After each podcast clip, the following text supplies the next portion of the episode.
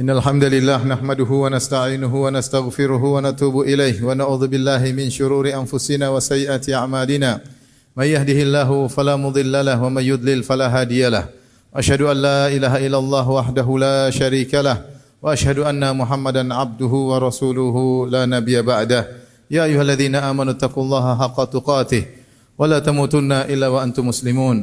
فإن أصدق الحديث كتاب الله وخير الهدى هدى محمد صلى الله عليه وسلم وشر الأمور محدثاتها وكل محدثة بدعة وكل بدعة ضلالة وكل ضلالة في النار معاشر المسلمين أوصيكم ونفسي بتقوى الله فقد فاز المتقون Sungguhnya di antara penyakit berbahaya yang menimpa banyak di antara kaum muslimin adalah penyakit taswif, yaitu menunda-nunda beramal soleh. Penyakit inilah yang menjadikan umur akhirnya tidak berharga, menunda-nunda pekerjaan, menunda amal soleh, sehingga umur hilang begitu saja tanpa ada artinya sama sekali. Demikian juga penyakit inilah yang menjadikan hidup tidak menjadi berkah karena umur terbuang tanpa faedah sama sekali. Bahkan penyakit inilah yang terkadang bisa menjerumuskan orang dalam neraka jahanam. Dalam satu hadis ketika Nabi sallallahu alaihi wasallam sedang berkhutbah dalam salat Id, maka Nabi sallallahu alaihi wasallam berkhutbah kepada para lelaki, kemudian Nabi sallallahu alaihi wasallam maju ke barisan para wanita. Kemudian Nabi sallallahu alaihi wasallam bersabda, "Ya ma'syaran nisa, tasaddaqna fa inna kunna aktsara hatabi jahannam." Wahai para wanita, bersedekahlah kalian, sungguhnya kebanyakan kalian penghuni neraka jahanam. Kemudian ada yang bertanya, lima ya Rasulullah, kenapa demikian? Kenapa kami penghuni neraka jahanam banyak dari kalangan wanita? Maka Rasulullah SAW menyebutkan, fa inna kunna takfuna al-ashir, wa tukthirna al-la'nah, wa tukthirna syakah. Sungguhnya kalian sering kufur kepada suami, tidak bersyukur kepada suami, tidak berterima kasih kepada suami dan kalian suka mengumpat, suka melaknat dan kalian suka mengeluh, mengeluhkan suami atau mengeluhkan kehidupan ekonomi kalian. Dalam sebagian riwayat dalam hadis Ibn Hibban, Rasulullah SAW bersabda, "Wa tusawwifnal khair" karena kalian suka menunda-nunda kebaikan. Ternyata dalam hadis ini Rasulullah SAW menjelaskan, menunda-nunda kebaikan salah satu sebab menjerumuskan sebagian wanita ke dalam neraka jahannam wal billah. Oleh karenanya Al Hasan Al Basri pernah berkata, "Iyyaka wa taswif." Waspadalah kalian dari sikap menunda-nunda kebaikan. Bahkan sebagian ulama berkata, "Inna taswif jundun min junudi iblis." Sungguhnya taswif menunda-nunda kebaikan adalah salah satu tentara iblis. Benar, dengan tentara inilah iblis menjauhkan manusia dari kebaikan, bahkan menjerumuskan dalam keburukan. Betapa banyak orang terbetik dalam hatinya ingin bersedekah, niat bersedekah, Kemudian dia berkata nanti saja, nanti. Tiba-tiba dia tidak bersedekah. Tiba-tiba niat baiknya tersebut hilang. Tiba-tiba dia dijebak dengan kebutuhan-kebutuhan ekonomi yang lain sehingga akhirnya dia tidak menjadi seorang yang bersedekah. Betapa banyak orang yang dalam hatinya berniat untuk membaca Al-Quran, tiba-tiba Allah beri hidayah dalam hatinya, ingin baca Al-Quran. Tapi dia tunda-tunda, dia bilang nanti saja, nanti sore, nanti siang. Akhirnya dia tidak jadi baca Al-Quran sama sekali dan berganti kemudian dia baca berita-berita di medsos yang hanya menghabiskan umurnya dan isinya penuh dengan kemaksiatan yang tiada manfaatnya. Betapa banyak orang yang berniat untuk bertobat tapi dia tunda-tunda tobatnya. Dia bilang besok baru saya bertobat. Ternyata belum matahari terbit dia telah dipanggil oleh Allah Subhanahu wa taala. Dan betapa banyak orang terbetik dalam hatinya ingin meminta maaf atas kesalahan yang dia lakukan sama orang lain. Tapi dia tunda-tunda. Nanti saja, nanti saja. Ternyata keburu dia meninggal atau orang yang dia zalimi tersebut meninggal sebelum dia sehingga dia tidak sempat minta maaf dari orang tersebut.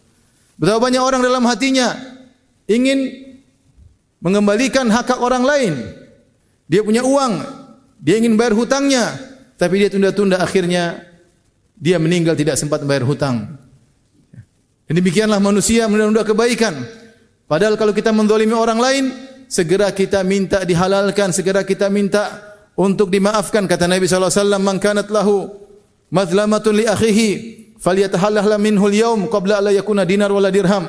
Siapa yang berbuat zalim kepada saudaranya, maka mintalah untuk dihalalkan Hari ini sebelum datang hari kiamat kelak di mana tidak ada dirham dan tidak ada tidak ada juga dinar. Oleh karenanya inilah penyakit berbahaya yang menimpa sebagian kita maka seorang waspada jangan sampai umurnya hilang tanpa ada faedah sama sekali jadilah hidupnya tidak berkah di sisi Allah Subhanahu wa taala. Aku lu qali hadza astaghfirullah li wa lakum wa lisal muslimin min kulli dhanbin khati'a fastaghfiruhu innahu huwal ghafurur rahim.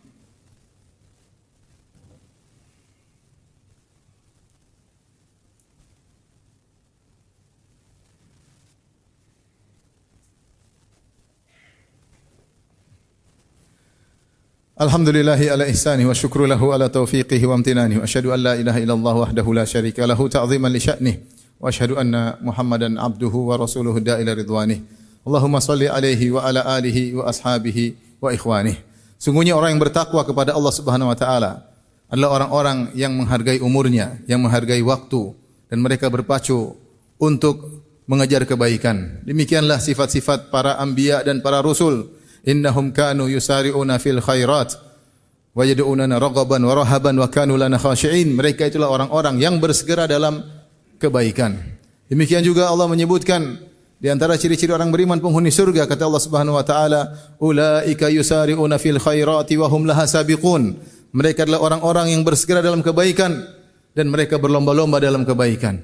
Allah muji mereka kata Allah Subhanahu wa taala wa minhum sabiqum bil khairati bi idznillah dan di antara penghuni surga derajat yang tertinggi adalah orang-orang yang berlomba dalam kebaikan dengan izin Allah Subhanahu wa taala. Allah berfirman was-sabiquna sabiqun ulaikal muqarrabun. Sungguhnya orang yang dahulu melakukan kebaikan berlomba-lomba mereka adalah orang-orang yang didekatkan kepada Allah Subhanahu wa taala. Dan Allah telah perintahkan kita untuk bersegera dalam kebaikan. Wasari'u ila maghfiratin min rabbikum wa jannatin arduha samawati wal ardu uiddat lil muttaqin. Bersegeralah kalian menuju kepada ampunan Allah dan menuju kepada surga Allah yang luasnya seluas langit dan bumi yang Allah siapkan bagi orang-orang yang bertakwa. Sabiqu ila maghfirati min rabbikum wa jannatin arduha ka ardis samai wal ardi. Uiddat lil ladzina amanu billahi wa rasulih. Bersegeralah cepatlah menuju ampunan Allah dan menuju surga Allah yang luasnya seluas langit dan bumi. Kata Allah Subhanahu wa taala, Ya, wa fi dzalika falyatanafasil mutanafisun. Untuk urusan nikmat surga maka bersainglah. Allah bukan hanya menyuruh untuk berlomba, Allah bukan hanya menyuruh untuk cepat, Allah menyuruh untuk bersaing. Mereka orang bertakwa yang mengerti betul tentang urgensinya waktu sehingga mereka berlomba dan berpacu tidak ingin membuang umur mereka dengan sia-sia. Mereka tidak ingin menunda-nunda amal soleh. Kalau terbetik dalam hati mereka ingin beramal soleh, maka segera mereka melakukannya. Adapun orang-orang kafir, orang yang tidak beriman, mereka lah yang tidak menghargai umur mereka. Mereka menunda-nunda amal soleh, mereka menunda-nunda untuk beriman. Mereka santai dalam kehidupan ini. Mereka baru sadar akan pentingnya waktu ketika mereka dalam sakaratul maut, ketika mereka dalam kondisi ihtidhar, ketika nyawa mereka dicabut oleh Allah Subhanahu wa taala. Allah berfirman, "Hatta idza jaa ahadahumul maut" qala rabbirji'un la'alli a'malu salihan fima tarakt. Kalla. Hingga jika datang salah seorang dari mereka kematian kemudian dia berkata qala rabbirji'un ya Allah kembalikan aku.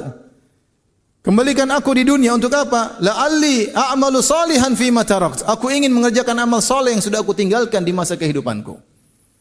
Allah ingatkan kita orang yang beriman kata Allah Subhanahu wa taala Ya ayyuhalladzina amanu la tulhikum amwalukum wala auladukum an dzikrillah wa may yaf'al dzalika fa ulaika humul khasirun. Wahai orang yang beriman, janganlah harta kalian dan anak-anak kalian melalaikan kalian dari mengingat Allah Subhanahu wa taala. Siapa yang lalai dari mengingat Allah karena sibuk dengan harta, sibuk dengan anak-anak, faulaika humul khasirun. Mereka benar-benar orang yang merugi. Wa anfiqu mimma razaqnakum min qabli an ya'ti ahadakumul maut. Fayaqula rabbi laula akhartani ila ajalin qaribin fa asaddaqa wa akum minas salihin. Dan hendaknya kalian menginfakkan sebagian rezeki yang kami berikan kepada kalian. Sebelum datang kepada salah seorang dari kalian kematian kemudian dia berkata fayaqula rabbi laula akhartani ila ajalin qarib. Dia berkata ya Allah tundalah kematianku meskipun hanya sebentar dia tidak ingin hidup lama-lama. Dia ingin hidup sebentar saja. Dia mungkin ingin hidup cuma setengah jam atau satu jam bahkan lima menit untuk mengoptimalkan umur yang kalau Allah berikan sama dia umur lima menit tersebut atau setengah jam atau satu jam, dia akan mengoptimalkan umur tersebut dengan amal soleh yang sebanyak-banyaknya. Dia berkata, akum minas solihin. Kalau engkau kembalikan aku sebentar saja ya Allah, aku akan bersedekah dan aku akan melakukan amal soleh sehingga aku menjadi orang-orang yang soleh. Wala yuakhirallahu nafsan idza jaa ajaluha. Tapi percuma impian tersebut, angan-angan tersebut tidak akan terkabulkan jika telah datang kematian Allah tidak akan menunda sama sekali. Lihatlah ini orang yang sadar bahwasanya umur sangat berharga. Dia menyesal telah menunda-nunda perbuatan kebaikan. Nah, sekarang kita masih hidup. Kita masih bisa bernafas. Kita masih punya umur. Jangan sampai kita menyesal di akhir hayat kita telah membuang umur kita pada hal-hal yang sia-sia. Terlalu banyak kebaikan yang kita tunda-tunda akhirnya kita tidak melakukannya. Maka jika terbetik dalam hati kita suatu saat Ingin baca Quran maka jangan tunda-tunda. Segera kita buka Al-Quran. Allah sedang beri hidayah kepada hati kita. Jangan kita tunda. Kalau terbetik dalam hati kita ingin salat duha, segera ber, berwudu kemudian salat duha. Allah sedang beri hidayah kepada hati kita. Jangan sampai kita tunda-tunda. Kalau terlalu terlalu sering Allah beri hidayah dan kita abaikan, Allah beri hidayah kita abaikan, dikhawatirkan hati kita tertutup. Sebagaimana Allah sebutkan terhadap orang-orang kafir, wa nuqallibu afidatahum absarahum kama lam yu'minu bihi awwal marrah. Kami palingkan hatinya, kami palingkan pandangan mereka sebagaimana mereka tidak beriman di awal kali. Di awal kali mereka diberi pintu hidayah, mereka tidak mau masuk, tidak mau masuk, akhirnya hati mereka palingkan. Semoga Allah Subhanahu wa taala menjadikan menjadikan kita hamba-hambanya yang semangat untuk beramal soleh dan dijauhkan dari rasa malas dalam beribadah kepada Allah Subhanahu wa taala. Inna Allah malaikatahu yusalluna ala nabi. Ya Ayyuhalladzina amanu sallu alaihi wa sallimu taslima. Allahumma salli ala Muhammad wa ala ali Muhammad Kama sallaita ala Ibrahim wa ala ali Ibrahim Inna Hamidum majid. Wa barik ala Muhammad wa ala ali Muhammad Kama barakta ala Ibrahim wa ala ali Ibrahim Inna Hamidum majid. Allahumma gfiril muslimina wal muslimat. والمؤمنين والمؤمنات الأحياء منهم والأموات. إنك سميع قريب مجيب دعوات ويقاضي الحاجات. اللهم أصلح لنا ديننا الذي هو عصمة أمرنا وأصلح لنا دنيانا التي فيها معاشنا وأصلح لنا آخرتنا التي إليها معادنا واجعل الحياة زيادة لنا في كل خير واجعل الموت راحة لنا من كل شر. ربنا ظلمنا أنفسنا وإن لم تغفر لنا وترحمنا لنكونن من الخاسرين. ربنا اغفر لنا ولوالدينا وارحمهم كما ربونا صغارا. ربنا آتنا في الدنيا حسنة وفي الآخرة حسنة وقنا عذاب النار وأقيموا الصلاة.